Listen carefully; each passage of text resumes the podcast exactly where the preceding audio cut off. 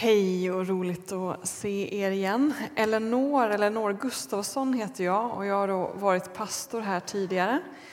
Men sedan tre år tillbaka så är jag ivägsänd till Berga, stadsdelen Berga, där vi är några stycken som planterar en församling tillsammans där. Och ni är moderförsamling för oss tillsammans med Johanneskyrkan.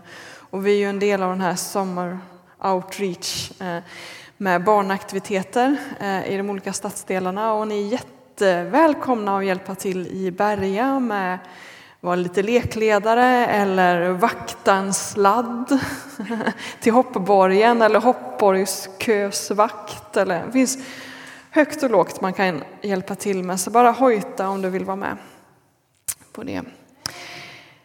Jag har då fått ordet längtan eh, på min lott i den här predikoserien. Och den här predikan kommer, kommer att rikta sig till dig som längtar. Eh, och kommer handla om hur kan den här längtan bli mött. Men i avslutningen av predikan så kommer jag också säga några ord till dig som känner att du inte längtar och kanske plågas av det när du liksom känner, men vad har min längtan efter Gud tagit vägen? Så håll ut, på slutet ska jag säga några ord till dig. Eh, men nu ska jag då tala om till dig som känner längtan. Eh, och jag ska göra det utifrån psalm 84.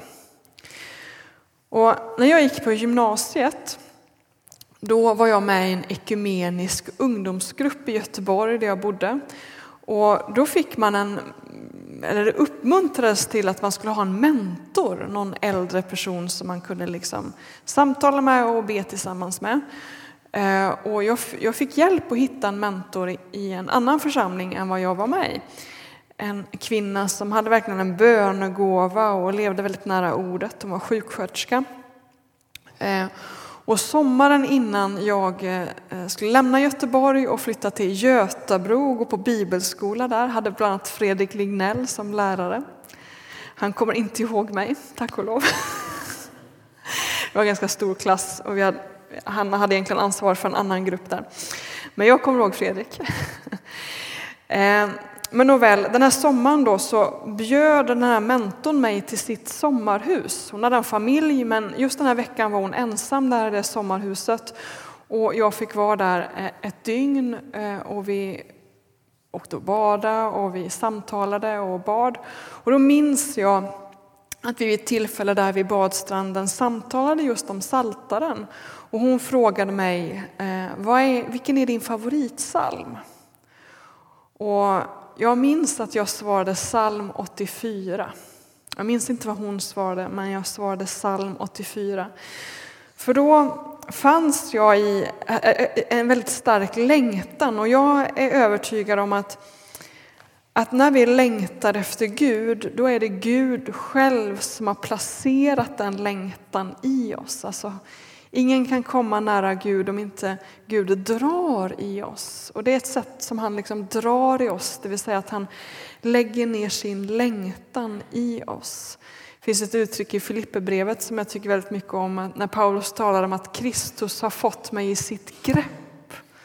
Och det, så var det under de här åren. Gud hade placerat en stark längtan i mig. Och jag tyckte väldigt mycket om den här salmen. Den har ett fin poesi. Eh, och vi läser den, den kommer upp på väggen. Vi läser hela salmen. För körledaren av Korach ättlingar en psalm. Ljuvlig är din boning, Herre Sebaot. Jag förtärdes av längtan till Herrens förgårdar. Nu jublar min själ och min kropp mot den levande guden. Sparven har funnit ett rede och svalan ett bo för sina ungar. Dina altaren, Herre Sebaot, min konung och min Gud. Lyckliga de som bor i ditt hus och alltid kan sjunga ditt lov. Lyckliga de som har sin styrka i dig, de som gärna drar upp till templet.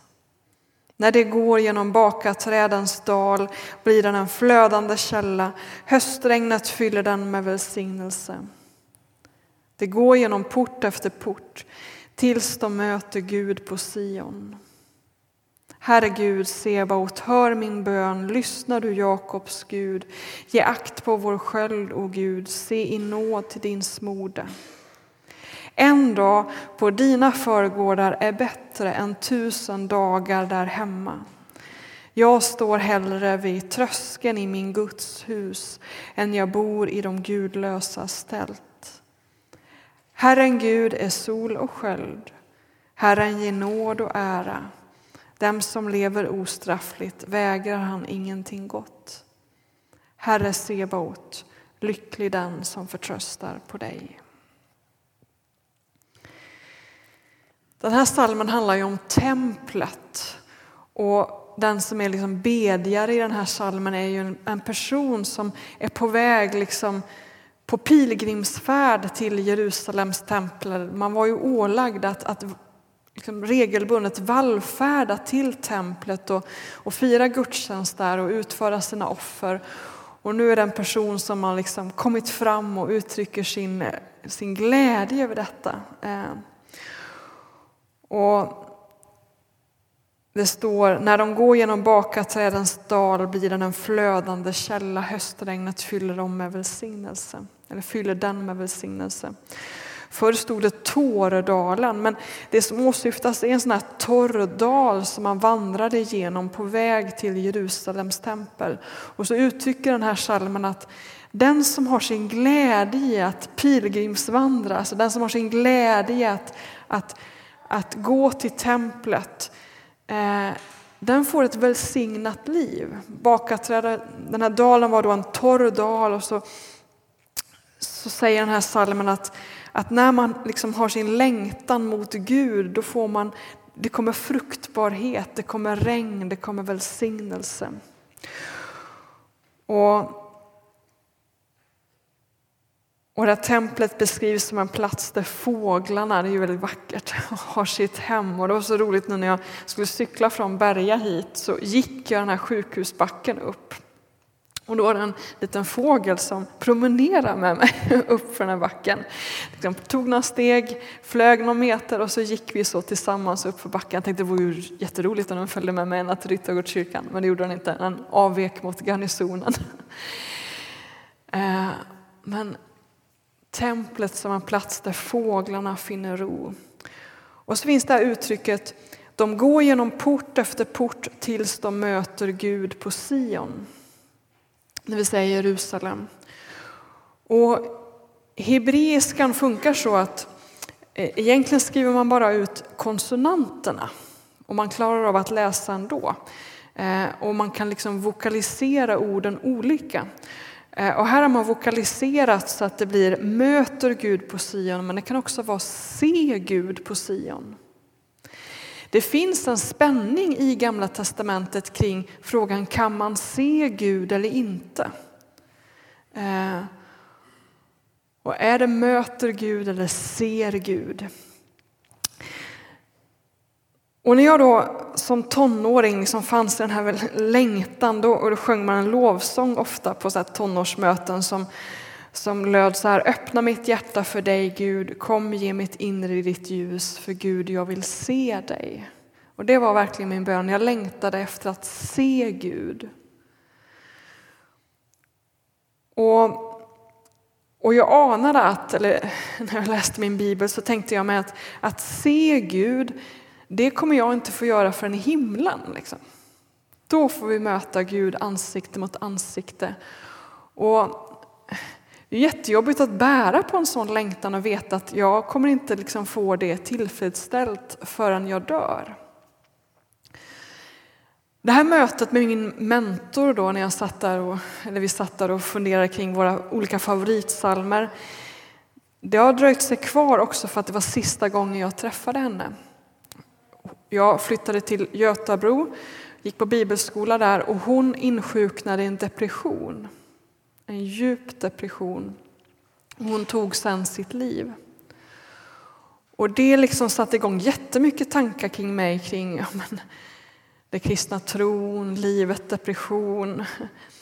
Eh, Och idag vet jag idag är jag äldre, att depression är en sjukdom. Alltså det är någonting som händer i kroppen och det kan bli väldigt mörkt och man tänker inte klart. Det är en sjukdom som kan ha en dödlig utgång. Men det där satte ändå igång tankar hos mig då som, som handlar om detta. Ja, men hur kan jag liksom få lust att leva det här livet här och nu och samtidigt längta efter Gud? Och när jag vet detta, att den här längtan kommer ju inte tillfredsställas förrän jag dör. Så jag tänkte att den här predikan vill jag ägna åt just den här versen. De går genom port efter port tills de möter Gud på Sion. Vad betyder det idag?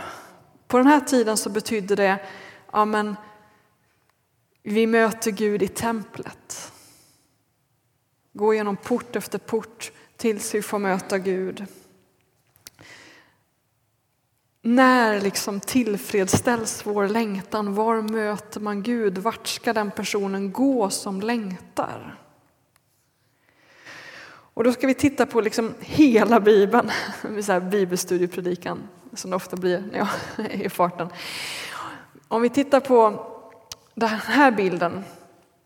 Bibeln eh, är ju som en berättelse. Eh, en, en, en, berättelse över tid och den går i fem akter. Man kan dela upp liksom Bibelns berättelse i fem akter.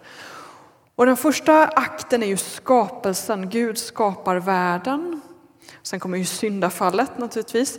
Eh, men sen utväljer Gud folket Israel och det är ett stort kapitel i den här berättelsen. Berättelsen om Israel och så kommer Jesus och så kommer berättelsen om församlingen och den sista akten i den här berättelsen det är ju när Gud skapar om världen, alltså en nyskapelse.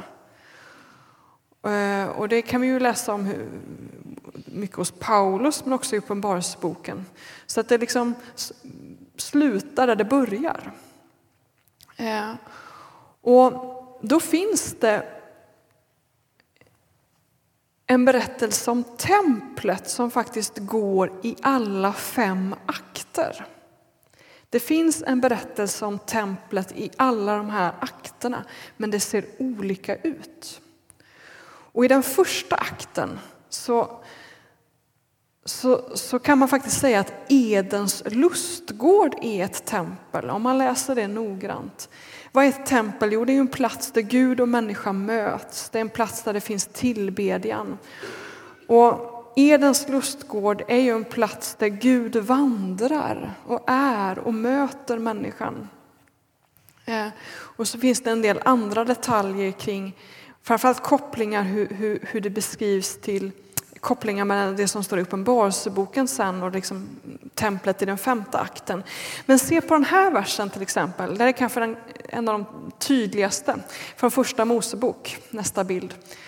Eh, vad som händer efter syndafallet, när människan visas ut från Edens lustgård, då står det så här. Och Herren Gud förvisade människan från Edens trädgård och lät henne bruka jorden var hon var tagen.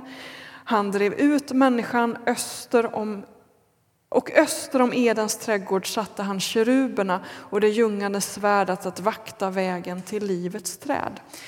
Så att Edens lustgård finns kvar där och ingången ligger i öster och där står det keruber och vaktar ingången till livets träd.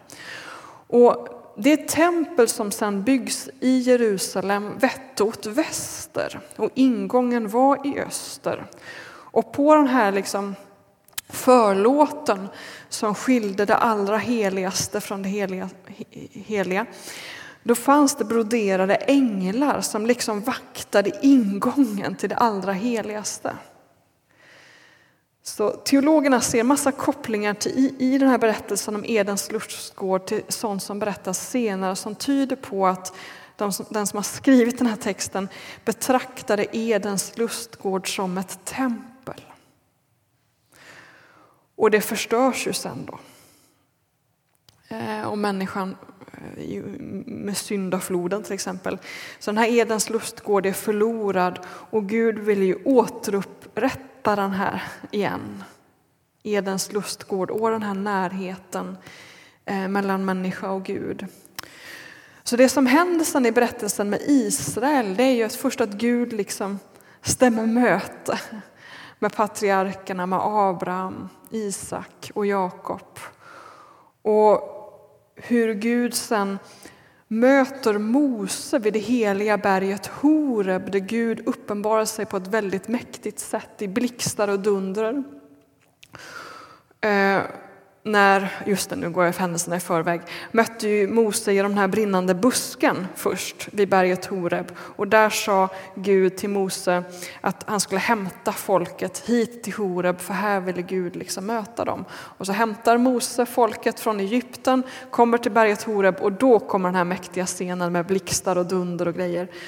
Och då säger Gud att han, han vill inte bo liksom på den här bergstoppen utan han vill bo mitt bland sitt folk. Och därför befaller han folket att bygga ett tabernakel, det här tälttemplet. Han vill bo mitt bland människorna i det här liksom, tältlägret. Och så går de runt med det här tältet i öknen och sen så slår de rot i Israel och den här boningen ställs i en ort som heter Silo den glöms lite bort efter en tid. Och sen kommer ju David som erövrar Jerusalem som huvudstad och kommer på att nej, men här ska vi bygga ett tempel.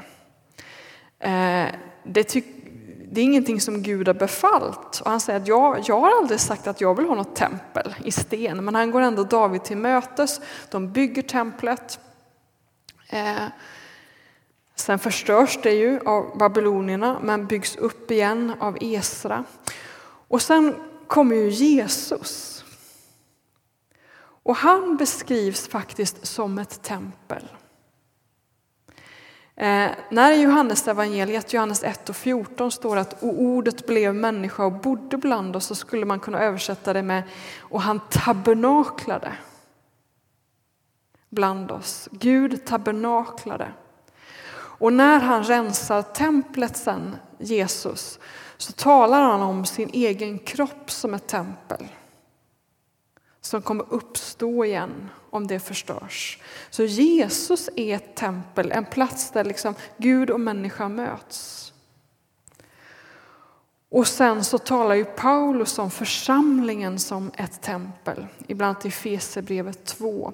Och sen har vi ju då nyskapelsen, den sista akten. Och i Uppenbarelseboken när det talas om det nya Jerusalem så säger Johannes att och jag såg inget tempel.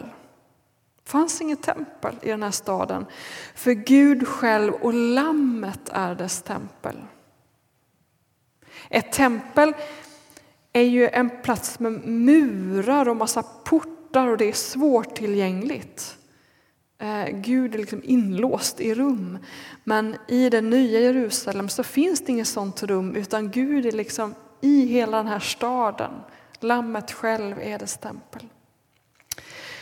Så det ska liksom, vi går från en, en, en, en trädgård till ett tempel, till Jesus, till församlingen och sen då tillbaka till någon slags stad med också en trädgård. Det var de här fem akterna. Och så var möter man Gud då? Alltså vad är templet idag? Ja, det är ju församlingen. Just nu är vi i Guds boning. Det är inte huset liksom som är Guds boning, utan det är församlingen.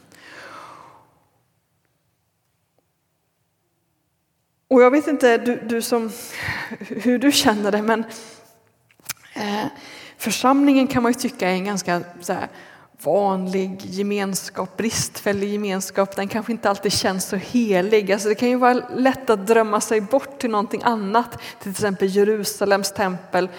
Eh, mäktig plats, liksom hur Gud uppenbarar sig där eller vid berget Horeb eller man kan längta till himlen. Alltså, är det verkligen så att vi möter Gud här, i den här gemenskapen? Jag då som tonåring kände att jag längtade efter någonting mer än det här. Och när jag läste min bibel så kunde jag nästan avundas dem i Gamla testamentet. Jag tyckte att de mötte Gud på ett sånt mäktigt sätt. Och såna fantastiska berättelser där. Och jag kunde drömma mig bort och tycka att varför lever jag nu? här. Och så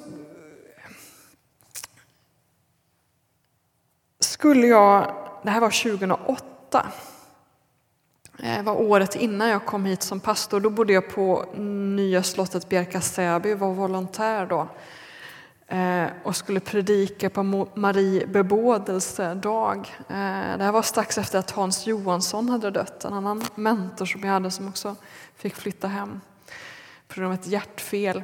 Då skulle jag predika Marie bebådelse och tänkte vad ska jag säga på den här liksom, jag kunde inte komma på någonting. Tills jag kom, fram, kom att tänka på den här bilden och jag tror att jag har visat den förut. Eh, här i någon annan predikan, kanske flera gånger. Jag återkommer ofta till den här bilden. Det är en bild av Maria från 1600-talet. Den hänger på Heliga hjärtas kloster vid Omberg, ett kloster där. Det som är så fint med den här bilden är att den visar en gravid Maria. Det syns inte riktigt här i det här ljuset. Men hon har en liten mage och så har hon händerna på sin mage. Och så den en blå sjal som vilar över hennes händer.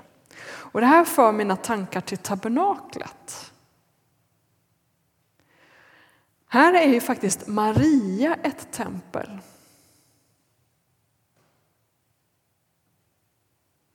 Och jag tror att jag har pratat om det förut.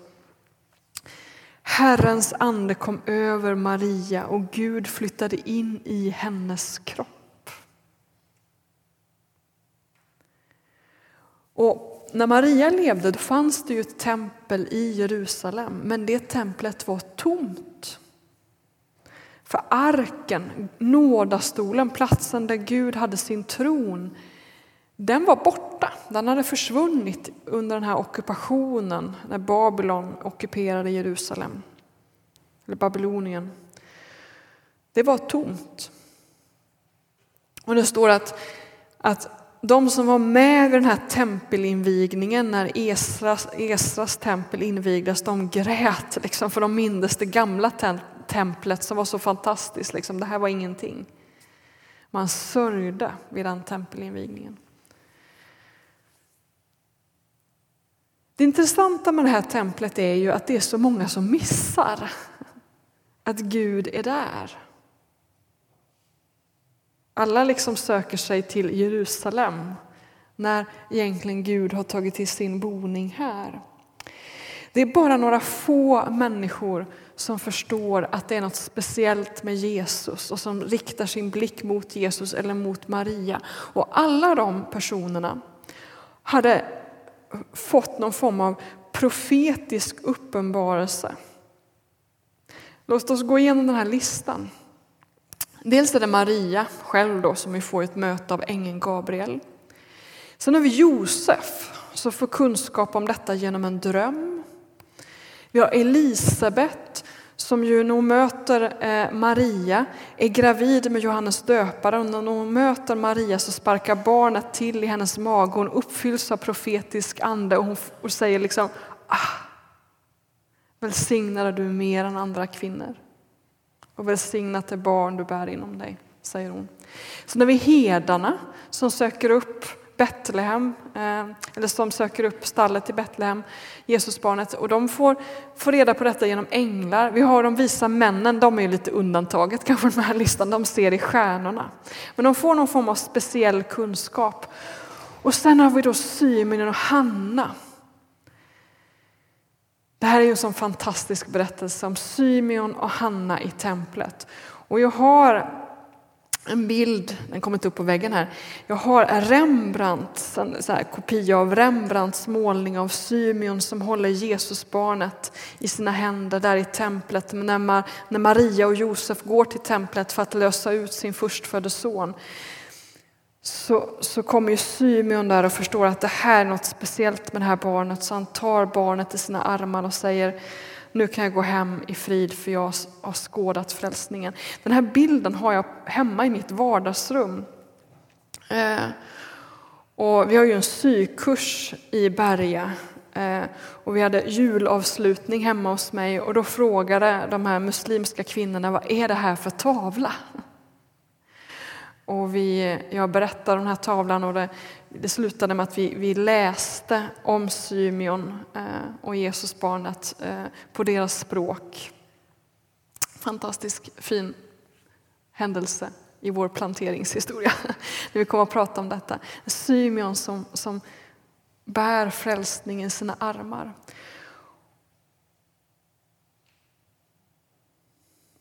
Han ser någonting som de andra inte ser.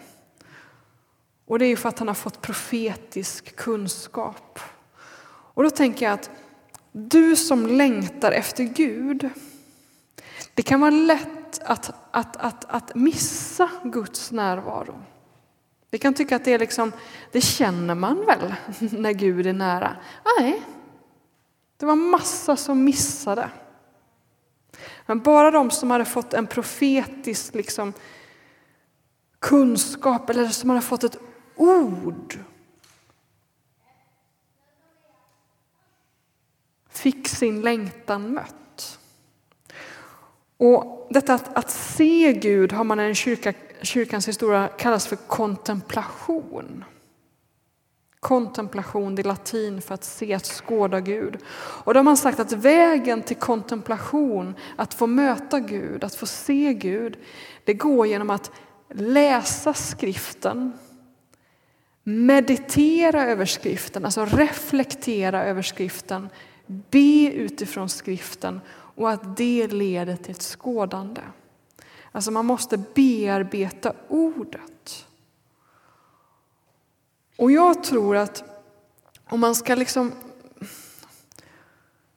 få möta Gud och få kunna se att det här är ett tempel, församlingen är ett tempel, då behöver man läsa ordet, meditera över ordet, be utifrån ordet. Då öppnas ögonen och man får se att det här, här är Gud. Och det finns ett mått av tro också. Att tro att det här är en plats där Gud låter sig finnas. Jag bodde på Bjärka i två år Eh, och då inför varje nattvardsgudstjänst, vi firade nattvard två gånger per vecka, då bad vi alltid psalm 84 tillsammans, vi som medverkade innan vi gick in i gudstjänsten. Så den här psalmen sitter liksom i mig, psalm 84, att vi bad den liksom utan till eh, två gånger per vecka i två år. Och det är ju liksom att be den här psalm 84 och säga ljuvlig är din boning. Det här är en plats dit liksom fåglarna finner sitt hem. Jag går genom port till port tills jag möter Gud på Sion. Det är att stanna upp inför ordet och säga att här är en plats där Gud är. Det är en helig plats. Liksom. Trots att vi liksom gör varandra illa ibland och det är konflikter och det är allt möjligt. Liksom, så är Gud här. Gud öppna mina ögon för det här. Liksom. Det här är på riktigt. Och Det här hjälpte mig lite i den här liksom känslan av att ja, men jag kommer inte få se Gud förrän jag dör. Nej, så är det inte. Det finns mycket att se, mycket att få i den här tiden om jag liksom gör det där jobbet och knackar på ordet så kommer jag få se att Gud är här mitt i det vanliga. För han vill inte bo i ett stentempel, han vill bo mitt bland människor. Orkar ni lite till? Jag märker att det här blir lite långt. Men jag har ett, två citat till. Eh, nästa bild är på en som heter Elisabet av treenigheten, som också en bok som kom liksom i min väg mitt i allt detta. Som är en nunna som levde vid förra sekelskiftet. Eh, och som vittnar väldigt mycket om vad hon har mött av Guds närvaro. Och det fick mig liksom att tro att nej, men det går att se Gud i den här tiden. Det går att möta Gud här i tiden. Jag behöver inte vänta tills jag dör. Hon skriver, hon, hon fick en, en, en, en magåkomma som tog hennes liv. Man vet inte riktigt vad det var. Eh, men hon skriver så här då i ett brev till en vän. Och vi läser det citatet. Nu är stunden snart inne då jag ska lämna denna världen och gå till far. Den här citerar hon Jesus från Johannes evangeliet. Innan jag beger mig av önskar jag sända några rader från mitt allra innersta, ett testamente av min själ. Min älskade Antoinette, du får min tro på Guds närvaro. Det är det hon vill lämna efter sig. Du måste tro på Guds närvaro.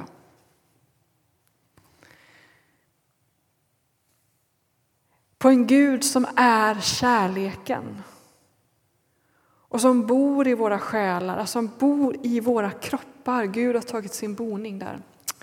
Jag anförtror åt dig att det är den underbara innerliga förtroligheten tillsammans med honom i mitt allra innersta som varit en strålande sol. Du är sol och sköld, läste vi från den här salmen. Som lyst upp mitt liv genom att göra det liksom en himmel på jorden. Det är detta som håller mig uppe idag i mitt lidande. Hon hade väldigt ont. Och så nästa. Jag är inte rädd för min svaghet. Jag får tillförsikt genom den, ty den väldige är i mig och hans kraft är allsmäktig. Den förmår göra långt mer än allt vad vi kan bedja eller tänka, säger aposteln. Gud var med dig, Antoinette. Alltså tro på Guds närvaro.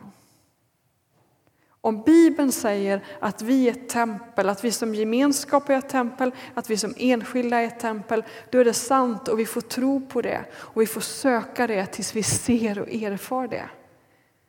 Det finns en himmel på jorden redan. Det vittnar hon om. Han har gjort mitt liv till en himmel på jorden, mitt i mitt lidande. Liksom. Så det vill jag skicka med till dig som längtar. Tro på att din längtan kan bli mött. Meditera över ordet. Sök liksom den här kontemplationen att få se. Vi är ett tempel. Visst, det är så att, det, att vi, längt, vi, vi, vi det kommer en femte akt. Men den här akten vi lever i just nu, församlingens akt, Gud är här. Till sist då till dig som inte känner en längtan. Och så är det i det kristna livet. Det, går liksom, det ser olika ut. I början av det kristna livet så kan Gud liksom verkligen gripa tag och röra vid den här längtan. Och så kan man komma in i ökenperioder. Och vad gör man då? Då får man bara kasta sig på Gud. Det här är en bön som jag tror också jag har läst tidigare här och jag ska avsluta med den av Isak av Syrien som var biskop i Mosul i Irak på 1600-talet. Och den är hämtad från den här boken, Landet där tankarna funnit ro, som finns att köpa på nätet och på bokhandeln på Bjärka. Han säger så här, Isak. Jag har inte ett förkrossat hjärta som driver mig att gå ut och söka dig. Jag har inte ånger och inte kärlek, inget av det som driver barnen tillbaka till Fadern. Herre, inga tårar har jag för att bedja dig. Mitt sinne är förmörkat av detta livet och äger ingen kraft att sträcka sig mot dig i smärta. Mitt hjärta är kallt under alla frestelser och inga tårar av kärlek till dig kan värma det. Men du, Herre Jesus Kristus, min Gud, är allt gott Giv mig en fullkomlig ånger och ett förkrossat hjärta så att jag med hela mitt hjärta kan gå ut och söka dig, ty utan dig äger jag intet. O gode Gud, giv mig din nåd. Må Fadern som av evighet har fött dig, övergiv du inte mig. Jag har gått ut ur dig, gå du ut och sök mig.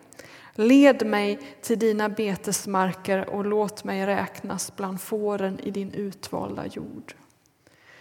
Och den här bönen utgår från att jag kan inte söka Gud av egen kraft. Gud måste plantera en längtan i mig. Och att Gud är som den gode heden som griper tag i oss när vi får vilse. När vi inte längtar han griper tag i oss och placerar en ny längtan där. Utan Gud kan vi ingenting göra. Så du som lider under detta, att du känner dig likgiltig, att du inte längtar, kasta dig på Gud, han som är den gode heden och säg fånga in mig, få mig i ditt grepp igen. Vi ska be och ska vi lyssna till en solosång och sen så ska vi gå in i en bönestund.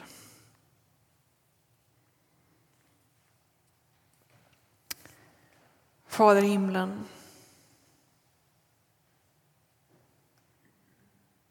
Tack för att du vill möta oss. Tack för att du vill bo mitt ibland oss. Tack att du bor mitt i vår gemenskap. Hjälp oss att se det. Hjälp oss att få syn på dig mitt i det vanliga, mitt i det mänskliga. Öppna våra ögon så vi kan säga som Symeon att jag har sett, jag har skådat frälsningen. Jag har skådat Gud. Öppna våra ögon och hjälp oss att förstå var finner vi dig. Och jag ber om din välsignelse över den som, som just nu lider under att den inte längtar. Herre, sätt våra hjärtan i brand igen. Få våra hjärtan att brinna igen, Herre. Vi kastar oss på dig. Amen.